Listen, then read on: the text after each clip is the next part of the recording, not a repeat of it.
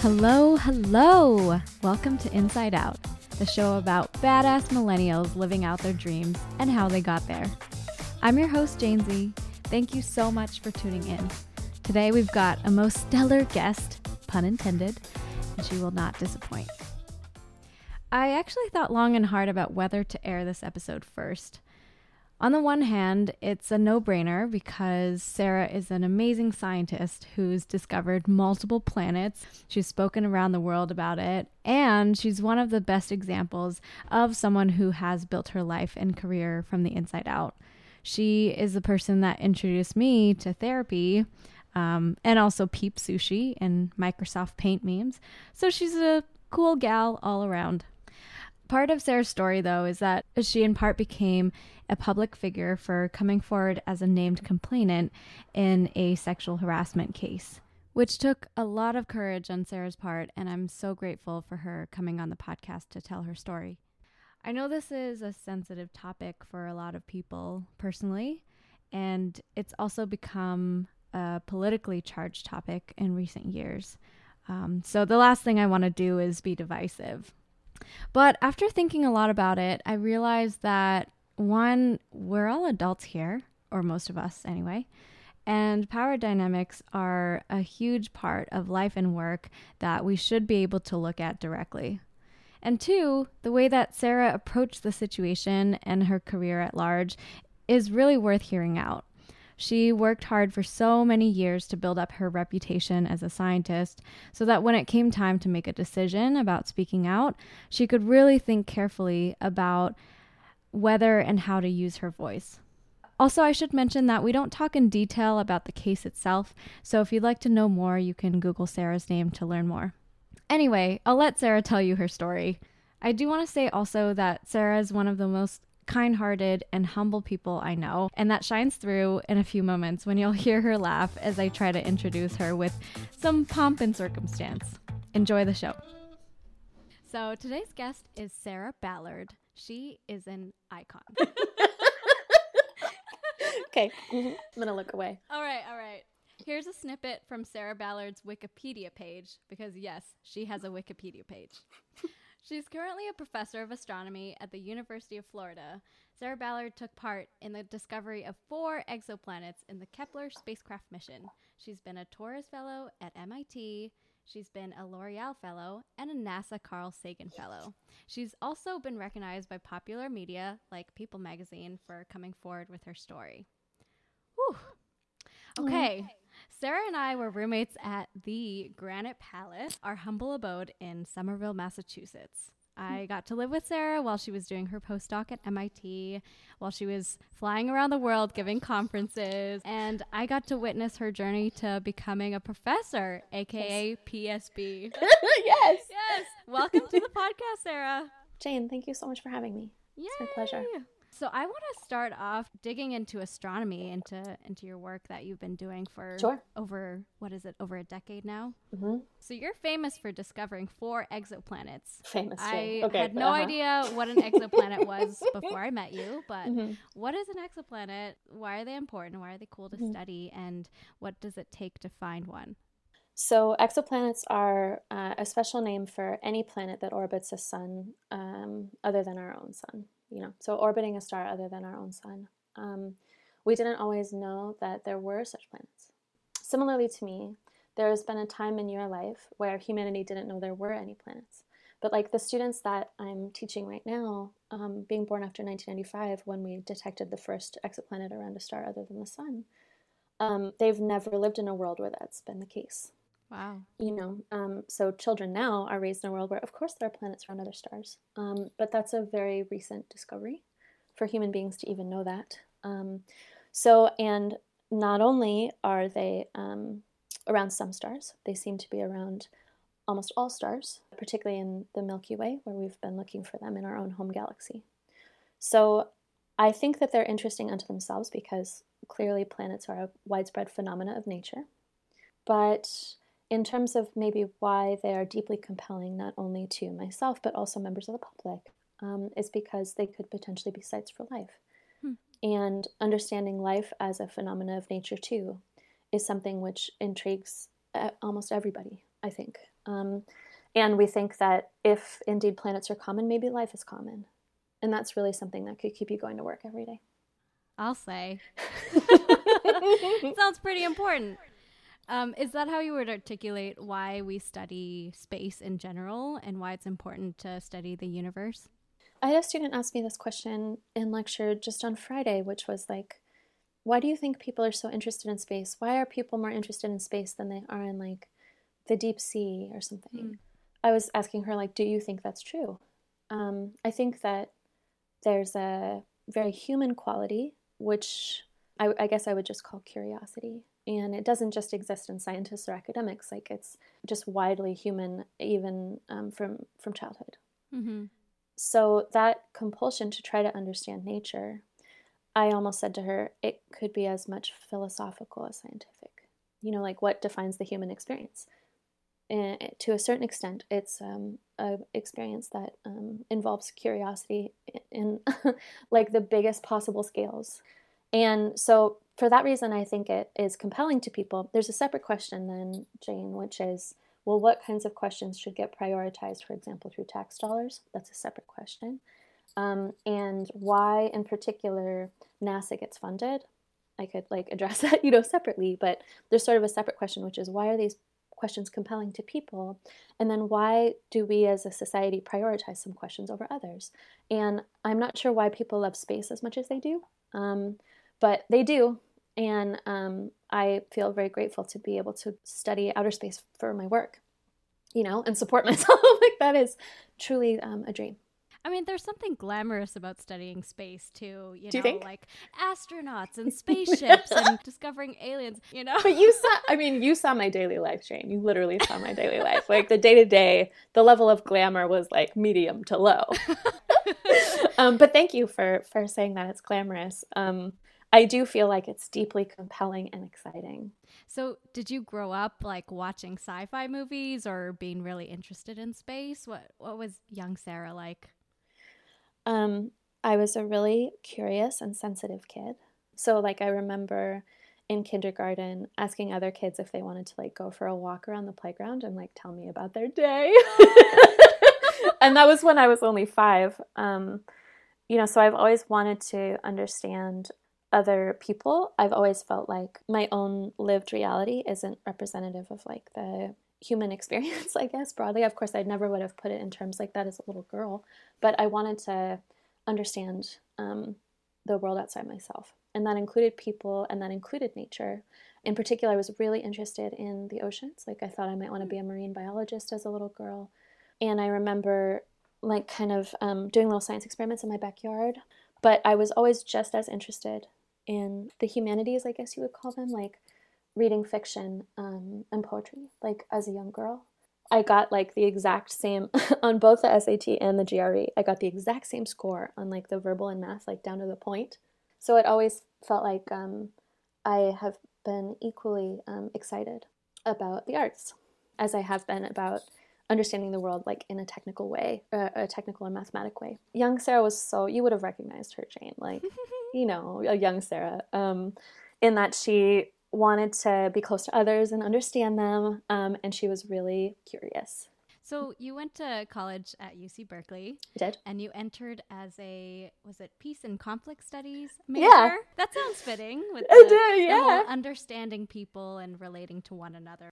Mm-hmm. I thought I might want to be a social worker. I mean, but it's also really hard to fully remember because I was so young. Like, mm-hmm. I, I discovered astronomy pretty early on um, in college. So, that um, idea of becoming a scientist has been formative to almost my whole adult life. But I do still remember, like, teenage Sarah was like, What should I do with my life? And I remember thinking, like, maybe I should I, I probably want to be of service to others. Like I probably want to be a therapist or a social worker or something, or maybe I want to work for a nonprofit. Mm-hmm. But those ideas were very nebulous, as they're going to be in the brain of like an 18 year old. Um, and part of the reason why I really liked um, Berkeley was because they had that peace and conflict studies major that I thought would be a really good match for me. But it turns out I was passionate about other things. I yeah. remember visiting Berkeley. That was one of my dream schools, actually. Really? And I took a trip out to San Francisco. Um, it was like 2011 with yes. my best friend. We went to Berkeley, and outside there was a little street fair going on, and there was a guy we met named Twiggy. you might know him, but, but he had these like long uh, I think there were dreads, but he did like hair braiding. Ooh. So we both got our hair braided and wrapped. And Ooh, um, Jane, the birthday yeah. experience. yeah, we got the whole thing. we even got um henna tattoos. Yes. Yeah. So I'm curious to hear your meeting with astronomy.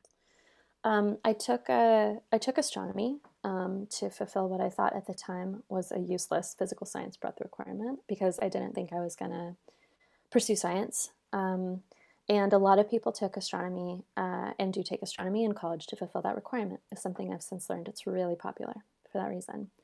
I thought the class was interesting, but I didn't have a moment in which a transformation of a type occurred until it was maybe halfway through the class. It was really early in the morning. The class was at nine, early for me, right, Jane?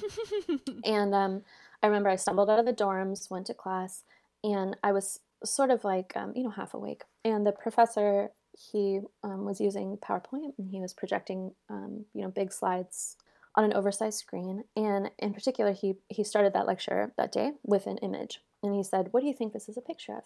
And i'll i'll describe the image to you the way that i saw it at the time. It kind of looked like two cotton balls um, and one cotton ball was kind of littler than the other one. And in my you know 50% awake brain i thought i don't know maybe they're stars.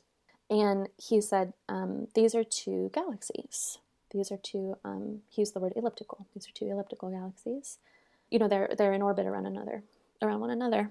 Um, and something happened in my mind. I had two sort of realizations at the same time as much as any human being can fully appreciate like the, the magnitude of outer space but like you know all the hairs on the back of my neck stood up and stuff. The first mm. was that um, even the distance between the two nearest stars in that galaxy was like unfathomably big. The distance even between the Earth and the Sun is like unfathomably big, and that's such a tiny fraction of the distance between even the nearest star to the Sun. And I thought, if even that tiny distance is unfathomable to me, how could I ever comprehend? Like, there's hundreds of billions of stars in that galaxy, and even the smallest unit scale is too big for me to hold in my brain. So the enormity of what was being communicated, I think, was um, suddenly um, felt really, um, I don't know, resonant um, in a way that I had only appreciated like in- intellectually or mentally before. Like, I know it's big, right? But big is just a word. Lots of things are big. Um, I hadn't fully appreciated like what big can mean. And mm. then also the fact that these galaxies were orbiting a common center of mass. That meant that um, the same physical laws that um, dictate the moon orbiting the Earth and the Earth orbiting the sun, um, by that same rule, galaxies orbit each other. Like the, these laws apply like on every conceivable scale um, across the entire universe, and that was just magnificent too. And yet, just having a realization like that is not the same thing as choosing to pursue it. And so I'll say that I had an experience which I saw borne out later in a lot of um, like surveys about why um, women in particular tend to pursue STEM careers. Our male peers who will say that they pursue like actually studying STEM, you know, for their major and PhD because they, they say um, it, they feel passionate about it or because they feel like they're good at it. Um, this is uh, young men again, um, or because they feel like it will be um, like financially a good idea to pursue STEM. And in contrast, many young women pursue STEM because someone important to them encouraged them to. Hmm. And that is what happened to me. So not only was I interested in it, I went and talked to the professor of the class, the TA for the class, and a counselor at the wow. um, counseling center at Berkeley. And all three were like, "This is this is what you should do. Like, you're very good at it." Wow. My professor and TA said, and um, yeah, my TA was like, "You're my best student. You could do it." But it wasn't until going to the counselor at Letters and Science that, you know, I was tearful. I was 18 and um, confused about what I should do. And I thought, what if I'm not smart enough? What there's so much math and there's so much science. And she said, well, why don't you tell me what it feels like to study astronomy? So I described to her like how I was excited to do my homework. Um, there weren't like smartphones at the time, so I was like printing out star charts and taking them outside the dorm to look up. Wow. And she said, That's what it feels like when you find the thing you should try to do. And so that was, if not for those three people and the way that they responded, that also could have gone a very different direction. So it was not only that, you know, awakening moment where I was like, wow, outer space is so wonderful. I'm so interested in it. It was also that um, someone important to me encouraged me to. Hmm. And said, you know, you could if you wanted. I've gotten to be on the other side of that conversation now many times, Jane. To, Mm. um, you know, I'm so interested in it. Do you think I could do it? Mm. you know and i get to be on the other side now of like um, let's talk about what that might look like how do you feel when you think about outer space you know that conversation will be different depending on every individual student who's sort of like i think i really like outer space and i'll say like you know tell me what you like about it or um, how did you do in math in high school Mm. you know i'll often ask things like that i'll encourage them to remember that this is a period of exploration for them i'm talking about undergrads you know Mhm. Where I'll say, maybe you can give it a try. Why don't you try taking calculus next semester? Um, be taking other things too. See how it goes. Um, to sort of see, like, go on, little duckling, into the pond and, like, see how you like it. And if it turns out you don't like it, you're See no you worse for float. wear. Yeah, see if you float. You can always, like, come back onto land, Right. you know. So, around the time that you got interested in astronomy, was that also when you sort of decided you wanted to become a professor? Um, I didn't think I would ever become a professor because I didn't think I would be smart enough. But I thought um, maybe I could work at like a planetarium, or I, I wasn't sure what I conceivably could do. I thought maybe um, if I get into graduate school, I'll be able to revisit it. But it's hard to fully express to you like um, how little confidence I had in Mm. my ability. Um, that took a really long time to build that muscle, um, to have that feeling of confidence. But I remember thinking maybe I could get a job doing something in astronomy. I didn't think to myself, maybe eventually I'll interview for a faculty job in this exact department. You know, Wow. That must have Yeah. felt so surreal. It was, yeah. So, you met an astronomy professor at Berkeley Mhm. um, who ended up making a lasting impact on your life and your career in many ways. Um, can you talk about Geoffrey Marcy, who he was to the world and who he was to you when you first met him? Yeah, I can talk about that. Um, so I met him um, two years after I took that intro to astronomy class. Um, so that whole next year was taking prereqs. He was the professor for the second semester of um, Introduction to Astrophysics for majors. So he was a professor in the class I was taking.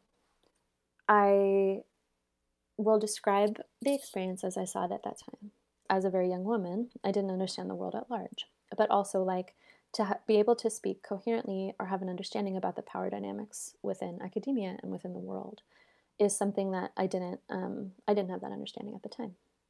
So I thought um, it was really wonderful that this professor was taking an interest in me. I'll say too for for folks who haven't necessarily had that much experience with academia, um, it is almost based on this really old timey model of like apprenticeship. Like basically your ability to as- ascend uh, the ladder to become an academic yourself depends on people who are established recognizing your talent and promoting you. So the idea that um, somebody as famous as that would take an interest in me um, that he said i was talented. It's hard to describe at the time how meaningful that was how important it was especially when my identity was just beginning to crystallize around the fact that this might be real, that I really could do it, that I had gotten like an A in Intro to Astrophysics, you know, and that I really was seeming to like have the ability to do it. I'll tell you a story that I think um, describes a lot of what that lived reality was like. So I have a, I had and have a really close friend who was there with me at the time. Um, Vaishali is her name. Um, and she ultimately went on to get a PhD too. At the time, you know, we were just baby undergrads. We worked on that website together, the um, you know how to teach science to high schoolers website. We were both in this intro to astrophysics class. There was definitely an escalation in uh, Jeff's interest in me. So it started with just like, let's go out to coffee, let's talk about your future. And then um, he started talking about other things, relationships he'd had. It started getting sexual, the things that he would talk about. Um, and then there was a day that he like actually touched me, like touched my body, um, which was like clearly an escalation. Like I could no longer pretend that he just was looking out for me. Um, and I remember having a conversation with Vaishali after that happened. And she and I we're trying with our really limited resources and our really limited perspective to figure out what to do. And I remember saying to her, you know, I'm going to have to confront him basically. I'm going to have to say, like, never do that again, you know, and, I, and I'm not interested. And I remember saying to her, he might not write me a letter of recommendation anymore Vaishali, but you should still get a letter from him. Because I remember even at the time thinking, like, I might not make it, but you, you could still make it, which was so that's so sad. The reason why I'm still here in astronomy is because a miracle basically occurred.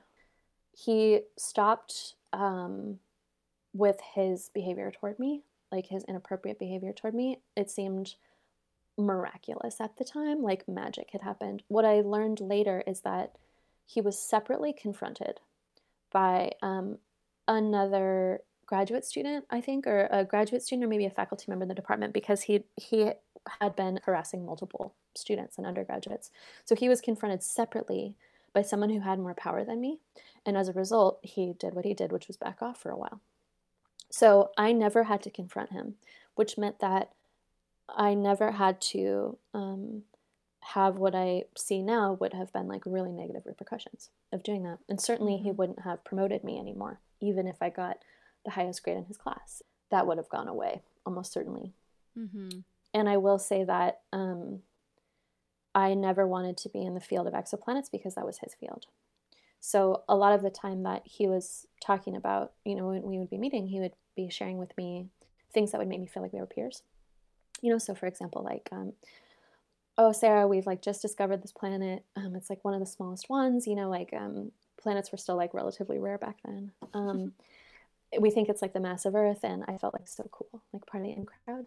Um, and yet, the research I was doing at the time was like galaxies.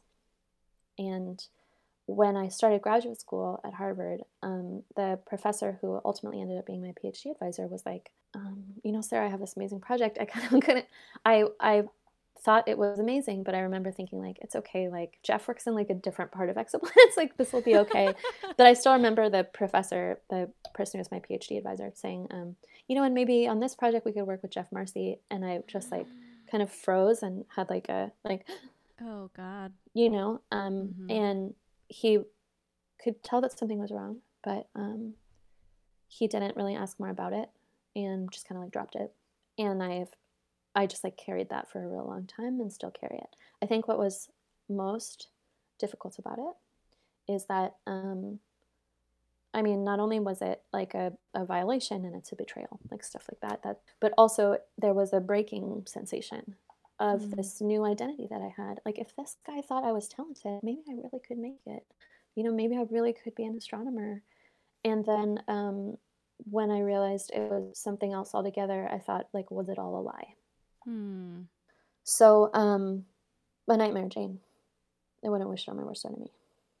I can only imagine how how confused you must have felt too of you know you were so excited about this new field and and yeah. suddenly being recognized by someone in the top of the field and then for it to turn into the whole thing turned sour i know and he has like a he had he had a very strong reputation for being like very pro women in astronomy and Ugh one of the first times that he engaged me outside of the classroom was that he attended a rally that I was um, on campus working on. I was part of an activism group on campus, like um, which was related to the prevention of sexual violence and addressing it on college campuses. And he like came to that rally, and he wrote to me about it. He emailed me about it, um, and was like, "You should you should call me at my house to like talk about it." Oh. Um, and that was the first time that I was like, "What?" Um, hmm. So that Sketchy. was also that was also really confusing because that's also really contradictory messaging, which mm-hmm. is like I'm a professor. and I go to these rallies on campus. I really care mm. about um, making the world a safe place. Yeah, um, it's almost like he's signaling. yeah, like I'm safe. Mm-hmm. Give me a break. Yeah. And at one point, you also did decide to come out and speak about this story publicly. That's true. I mean, that must have been a very difficult decision. How Mm-hmm. how did you think about that? Um, that was not a decision that was made overnight. That process was really long. For a long time, I didn't even know that he was harassing other students or had been for like decades. Before he was even at Berkeley, when he was a professor at San Francisco State, he'd been harassing students. Like so much of it was documented too. Um, so, you know, five or so years went by um, until I even learned that he harassed other people and like many Mhm. other people. Um, and I didn't initiate that Title IX complaint. Um, it was initiated by a number of other people, not only students whom he'd harassed, but people who'd seen uh, him harassing students, um, faculty, for example, um, graduate students who had seen shit go down.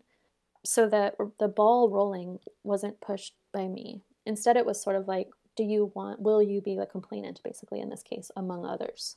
Um, so that was a decision that I made like early on as a postdoc.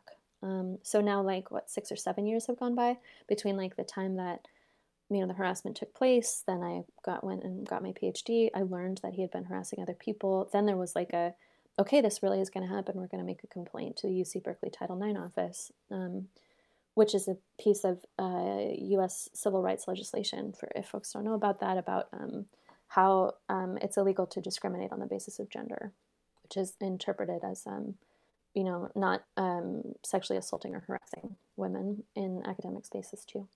So um, I then made a decision to be a complainant. That was the first in several decisions. So there's a decision to be a complainant, the decision to be a uh, should I be a named complainant, and then the decision to use my real name in the media at all. Those were all separate decisions, Mhm. and I came to them separately. Partially, I agreed to be a complainant because um, I was able. So, not all of the people whom Jeff harassed or assaulted are like out and use their real names, but there was a lot of um, discussion among us about who's going to be a part of this. And I remember thinking, like, what happened to me wasn't really that bad. And on the spectrum of things, like compared to shit he pulled with other people and things he did, it wasn't that bad. But I remember thinking, I mean, that bad, Jane, I'm making air quotes. Like, I really thought that to myself at the time. Like, uh, by the same token, I thought, I think it's because it wasn't quote unquote that bad that I am able to do this. The people who were really, really traumatized by what happened, uh, of course, it depends on each individual person, but many of them opted out. And so I remember thinking, it could be that this is my responsibility to do this. Um, if others cannot, I should, because I can, because I'm able to. And also, um, I don't want to have what happened to me to happen to anybody else. And I remembered what that person did for me. So at this point, I had learned why he had stopped, that he was confronted by another person. And I thought, I have an opportunity here. I can be the person I needed then. And so that motivated me to be a complainant, which meant, um, you know, talking with the UC Berkeley Title IX office. This is all like pre Me Too, um, also. So there, was like the discussion about sexual harassment wasn't um, quite as widespread as like it is now. And then Jane, I went to the. Um, I was at the University of Washington. I went to their like ombudsperson. So basically, I I went and talked like the whole thing through. I also talked with my supervisor at the University of Washington. Like I strategized, like what should I do? And um, in talking with the ombudsperson, who's like the um, uh, the person who occupies the interface between like students and the university. I didn't have an issue with the University of Washington, but I went to this person to say, what can I expect? Like if I'm a complainant in a Title IX case, what can I expect? How is this going to play out? How's it going to look? Will people know my real name if I use my real name? If I'm a named complainant? Um, and I talked about what the consequences would be. And I remember that woman at the University of Washington said, even if you're not a named complainant, if you are a complainant, he'll probably know who you are. So that's something to consider in your decision making. Um, because I remember thinking too, if I'm not a named complainant, maybe he won't know. And I won't have to grapple with like this incredible feeling of guilt that I had too, because he had also materially helped me in addition to harming me. and um, so at that time, I made the decision like, okay, I'm going to be a complainant. Um, he's going to know that it's me, but that doesn't mean everybody in the world will. I knew too that eventually, because Berkeley is a public institution, like a Freedom of Information Act request could turn up those documents. Um, I was making peace with like, this eventually could come out. Um, my name won't be on it. I decided to not be a named complainant. So then, um, the reason why I used my real name is because Berkeley didn't do shit. Um, they the Title IX office did the investigation. They concluded that harassment had occurred, and that it was a pattern. And then they were like, basically, don't do it again. To wow. him, um, just don't do it again. Yeah, um, which is up. yeah, it, it's super fucked up. But I mean, that's it couldn't have been otherwise because the world would be different. Like, you know, like there's a reason why he got to that point after harassing so many students so many times. Like, mm-hmm. there wasn't the incentive to do the right thing. Just keep it quiet. Don't do it again. Um, that's when like the grieving really began of what the fuck happened here. If this university isn't motivated to protect me, what is this university here for? What is this? What what am I a part of? Like, what is this thing that I'm a part of? Um, it's more complicated than I imagined, and it's not as simple, and it's not as um, good. You know, just good and like about you know pursuit of knowledge. Like, there's something else really fucked up happening here, which has to do with like power structures and abuses of power. Even then, I wasn't involved with like seeking out the media there was a concerted effort. So at this point, there's like a group of people who were involved complainants, faculty, supportive faculty who knew about what had happened. At this point, my own PhD advisor knew, like, and lots of people in my group. Like, I had come out kind of individually to people like this happened to me. And um, one of those supportive faculty reached out to a reporter at BuzzFeed about it. Um, so that was a separate decision, which is, will I talk to the BuzzFeed reporter? I'll say, too, there was like female faculty who, whom he'd harassed. So there was also like a decision among like so many people at different career stages who's going to talk to the BuzzFeed reporter. And if they do, who will use their real name? And um, that was a discussion that happened um, behind the scenes, a lot of it on Facebook, you know, um, mm-hmm. in, in groups. And I decided I'm going to use my real name. Part of the reason why I decided was because um, I wanted to show that I wasn't afraid. And I thought, if I use my real name, other people will know that they don't need to be afraid. That was a really big piece of it. And also, I thought, I'm relatively safe now. Um, I knew that I was protected by, um, I had like relative protection from more senior members in the field. And also, Jane, I just thought, I've basically spent 10 years creating this reputation for myself in the field of astronomy as someone who is incredibly careful and incredibly honest. You know, I'm really um, scientifically rigorous. My word can be trusted. I'm a, I'm a really um, thoughtful person and a thoughtful colleague. And I was like, I have to spend all of those chips now, hmm. you know, so that um, if this is helpful, people won't be just like, oh, this is a bunch of students. They'll be like, this was Sarah. I know Sarah. I've interacted with her. That's not fair. That shouldn't have happened to her. I remember reading a lot of literature on like the in various activist causes, like what what causes people's mind to change. And often it's like because it happened to someone they know. And I remember thinking like this is a really important tool. From there, it kind of snowballed, right? And you sort of became this symbol for other women that, you know, it's not okay for this kind of shit to happen in academia or otherwise. And mm-hmm what what kind of feedback did you get? Um, mixed. Um, from many people, it was like, you know, thank you. A lot of people didn't know. Um, so there was like different levels of responses from um, from almost like different levels of seniority. Um, I remember some faculty cried, like um, more senior faculty who were like tenured were like, oh my God, I can't believe this has been happening. I can't believe it. And um, that would be hard to see. Some faculty responded with anger um, at Geoff. Um, some people responded with anger at me. Um, lots of people had feelings of like gratitude, you know, that they were expressing, like, thank you so much for doing this, or um, that also happened to me, either from Geoff or either from Geoff or somebody else. So, like, um, when it when something hits like a painful resonant frequency for people like there's so many different ways of reacting mm-hmm. and i do remember um, at a professional astronomy conference i was sitting uh, by myself kind of like in a, um, a patio uh, and it was the evening so the conference was like nominally over and a colleague came up to me and was like angry um, and was basically like is this what you wanted to happen?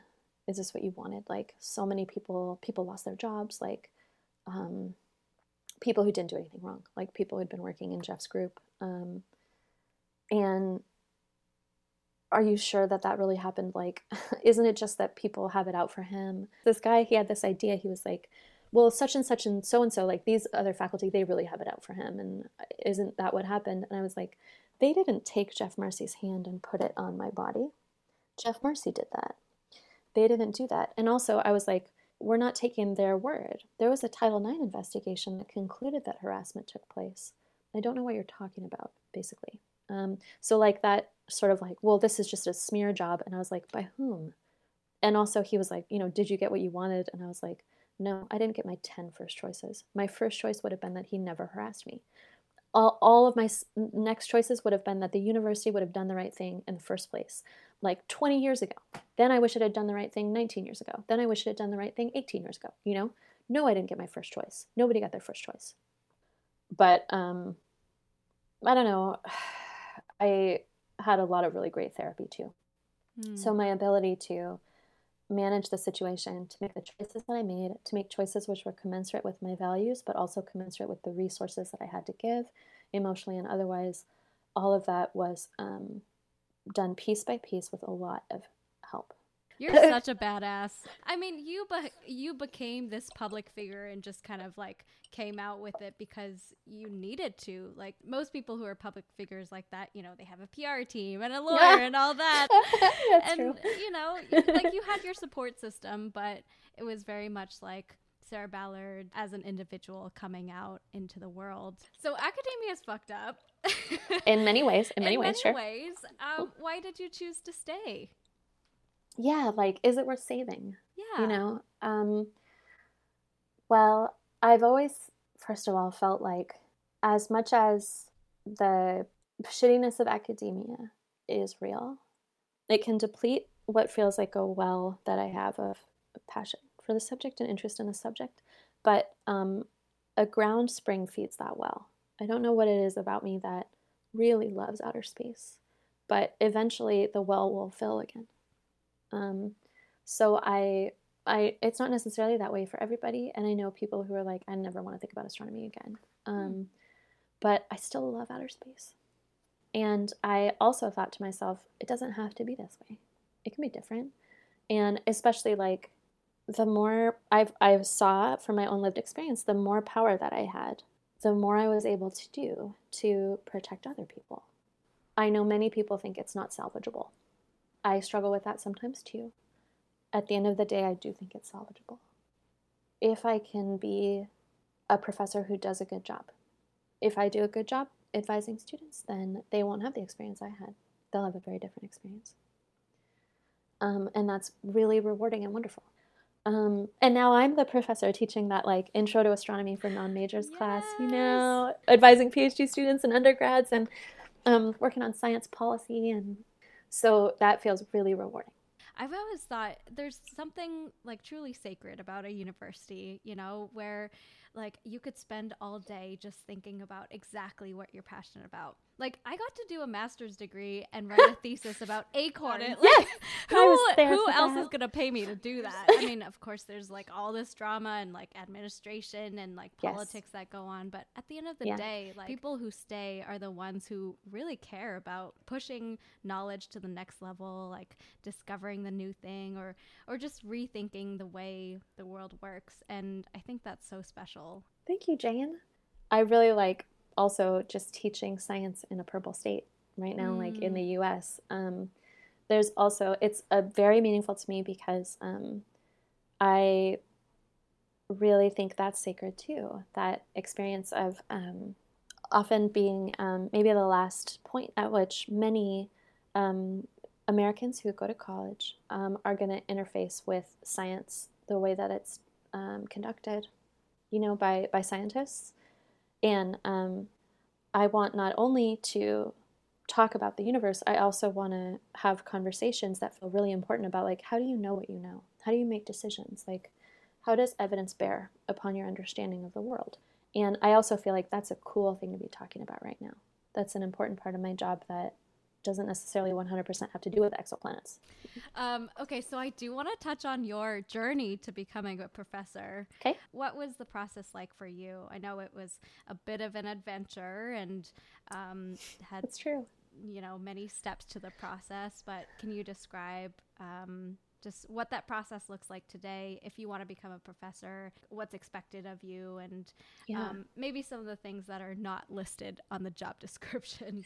Yeah. Um, so I know that it varies, first of all. Um, and the path for different types of academics, I can't speak to fully.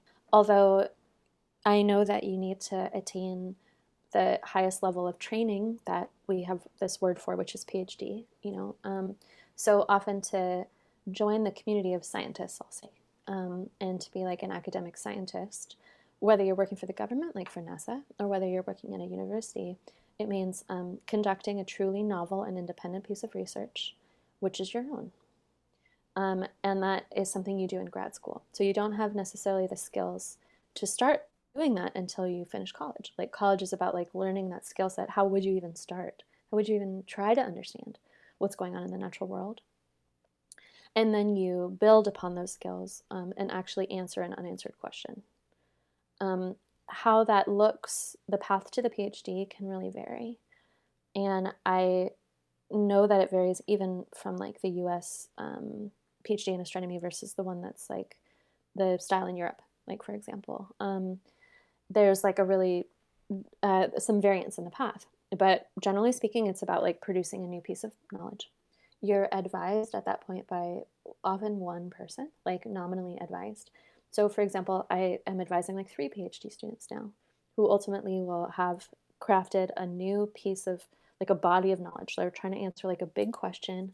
They'll be the first author, you know, and they'll have to defend it to their peers and professors. Like, with um, you know pointed uh, questions and thoughtful questions like what about this? What about this? Like how do you know about this? You also are building the ability to um, argue your evidence and describe um, be able to reproduce what you did um, which is a huge piece of just the scientific endeavor is i did it this way and got this result. I'm going to describe exactly how it happened so that you could do it too if you wanted and confirm it. Um, so you also need to be able to explain yourself at the same time, you're getting trained in giving talks. Um, you're getting trained in how to teach and also um, how to communicate to the public. If you decide to be a scientist, um, getting involved in outreach is also something I really encourage students to do. And then once you get your PhD, it's rare to go straight from there to being a professor. Um, once you have your PhD and you can kind of establish an independent research program, it depends on the field, but there's not an equivalent number to PhDs as there are professor jobs. But people do so much different meaningful work with a PhD and like contribute in deeply meaningful ways. And I thought about doing the same thing myself. Remember, Jane, when I was like, maybe I should do something else? I know you called it, you know, going to industry. Industry. I don't even know what it means. Yeah. Yeah. When I heard that, I was like, what industry, Sarah? what indeed, Jane? yeah. People go into so many different fields, mostly because um, you're what I understand, like readily employable. Um, I don't know very many people who have the bachelor's degree in astronomy or the PhD in astronomy who are unemployed. Mm. Like you, you mostly end up working for um, a company that makes use of your skill answering questions with big data sets. You know, um, identifying patterns when there's a lot of noise in the data, um, making predictive models, or um, things like teaching right? Or like crafting science policy. So even if you don't necessarily um, have deep knowledge like across all different kinds of science, you can still like work for a representative, you know, as an aide, for example, or work in like um, for the National Science Foundation or something like that, um, crafting scientific policy on like a broader level. So there's a number of paths that people take. Professor's just one of them if you want to pursue professor, then there's a period of time where you have your independent research program. So now you have your PhD, you're going to strike out on your own.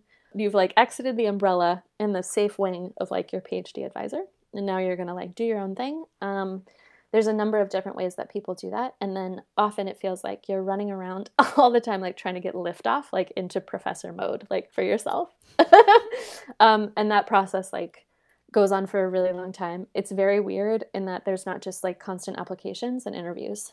There's like one season of applications per year one season of interviews with the understanding that you'll start at the same time. So at the same time that I had my independent research program as a postdoctoral fellow, I was also like interviewing for faculty jobs like every spring, honing my ability to interview, um, and also developing a vision for myself um, of like what are the big questions I want to answer um, in my life, like what are the questions I want to answer in like five or ten years, and that's hard to do because it involves not only having the skills and then being able to do research when given a problem it also means like you have a concept a concept of the field as a whole, which is like what are the unanswered questions? What are the unanswered questions which are which you can almost answer today, um, that on like the cutting edge. Um, so answerable in theory and then also answerable like in practice where you're like okay with this with such and such telescope i could answer this. Or there's like some underlying question there's a pattern i want to understand i can approach it these three ways it would take such and such amount of time i would need this much money you know um, and i could answer this question and this question. Um, and the ability to do that takes a really long time. My first like idea um, that i had for like a purely novel research project i didn't have in my phd i had it like the second second year of being a postdoc. You know and now i'm writing nasa or nsf proposals like you know today this afternoon. Um, and i'm like i have four ideas. One two three four. They're going to go like this. This is how much time they'll take. This is how they're exploring these different things that are linked together you know? Um, and so it becomes more of like a management role in a way that probably sounds really familiar mm. right? Like um, how do you create a vision? Well in order to understand what a reasonable vision would be you have to be a part of it for a really long time like at different levels to see like well, what's doable what's possible mm-hmm. um, and so in that way it probably resembles a lot of fields it's almost like you're running a startup. You're doing the operations, you're doing the finance and budget. Yes. You're setting the product and project vision and goals and all of that. And then you have to, oh you know, once you receive the grant, you hire your team and you execute. Yep. Wow. It really does sound like a startup too, because it's like um, if you just give me the X amount of money, invested me, yes. this is going to pay dividends. Like, oh yeah. and I have to have like a brand. Yeah. You know, where I'm like, if you, the Ballard brand is such and such. If you hire me, you're going to get this. yeah. Which you do have quite an online presence. Yes. Um, I used to be a lot more active on Twitter. Um, I was passionate about it, but also um, I was trying to get a job. Mm, you know, sure. and the I've had to reallocate my time. I remember when you got your acceptance you know, yeah. package letter. Yeah. We had a little cocktail party. This whiskey that you'd been saving for years. Yeah. It was was it in a globe? Yeah, yeah, I got it in in Scotland. That was Scotch from Scotland. Oh, you know, yes. like Scotch whiskey. Um, and I bought it. Um, gosh, 2015, I think, around then. Mm-hmm. Um, and then I thought to myself, I'm gonna open this when I know one way or the other whether I'm going to be a professor. So I also might not be a professor, and then when I know for sure, I'll open it then. But one way or the other, it'll get drank when this question gets answered. And it got drank. It did. it did. Yeah, you were there with me for a lot of it, Jane. I also had parties when I was just like, okay, I submitted an application yes, for like, this place I really I want. You know. Ugh. Yeah, I remember we were all in the kitchen crowding around you as you like hit the button. That's very true. I did. Yeah. Um, that is not a job I ended up getting, but I got another one. Yeah, you got another um, one. Yeah. Oh my gosh, but Thank you for being there with me to commemorate that. I was honored. so are you are you living your dream? Yeah. I am living my dream. Um, I can highly recommend it. Um, because I feel like I've been given this huge gift to have a really meaningful life. Hmm. Um, it's a wonderful thing. Like, for example, the first semester that I was teaching, I remember um, I was having a a Skype conversation um, with an academic at McGill um, who was working on like social movements, basically. Or she she was asking me questions about like why had I made the decisions I've made about like being a complainant in a sexual harassment case, and I was answering questions for her. And then I said I have to go. I have office hours, um, and I went to uh, open the door, and there was four young women there sitting on the in the hall like outside my office and I opened the door and they like all looked up. And um I felt like I was two people at the same time. I I was opening the door, but at the same time I was them too and walking through the door. That's a really meaningful thing to feel like you can really be there for your younger self. You know, which is like my whole adult life I've wanted this dream. Um, to have achieved it is like so tasty. Um, and then also to feel like I have a fully like integrated story. That feels like that's a huge gift of like, wow, I really get to be there for myself as I once was. I can make it different in a way that she would have felt safe. Hmm. Um, I am imagining your documentary because that's gonna be a thing one day. This is like the perfect final scene of you opening your office door and four young Yeah, yeah, Sarah yeah. Ballard. yeah, and I could be like, come in, come in, Yes. you know. Oh. And I love the part of the job where I get to think about outer space. You know, I really do get to do that. Um, I really treasure people who knew me before the dream was going to be real, you know. Um, and I remember when I thought maybe I wouldn't get a faculty job, um, talking with my mom and saying, like, if I'm not an astronomer, like, who am I? I feel um, a little sad because like my whole adult life has been striving toward this goal. If I end up doing something else, who will I be? And she was like, "You'd be the same, Sarah. You know, like before there was astronomy, I know who you are. Hmm. You know, but it is like a wonderful thing that I didn't have to make that choice. It rules, Jane. Yes. Live it up. It I is awesome. it. yeah, it's awesome. You are truly an inspiration. I Mhm. still feel like other parts of my life are like brambles and like feral and like wild, and I don't yet know what's there. But like Mhm. my professional life, at least, I'm like, I know this. I know just how to tend it. And it's like, you know, beautiful fruit trees and there's like so much produce from it. But Yes. um, it doesn't mean that every part of life is that way. Hmm. It helps though having one big area of your life taken I think care of so. you, can, you know, yeah. Oh, this has been perfect, Sarah. Thank you so much for your time. You're so, know so welcome, you're- Jane. You're a busy worldly professor now. I will always make time for my granite queens. Another big thank you to Sarah for sharing her story and kicking off this podcast. If you'd like to follow Sarah on Twitter, you can find her at Hubba Hubble. That's H U B B A H U B B L E. And to see pictures of her cool hairstyles over the years, be sure to follow the show on Instagram at Inside Out with Jane. And that closes out our first episode. What did you think? If you enjoyed this, please give the podcast a rating and review. Even better, can you think of one friend who would benefit from listening to this? Text them the link. Thank you again so much for tuning in. Be sure to subscribe for new episodes, and I'll talk to you next Tuesday.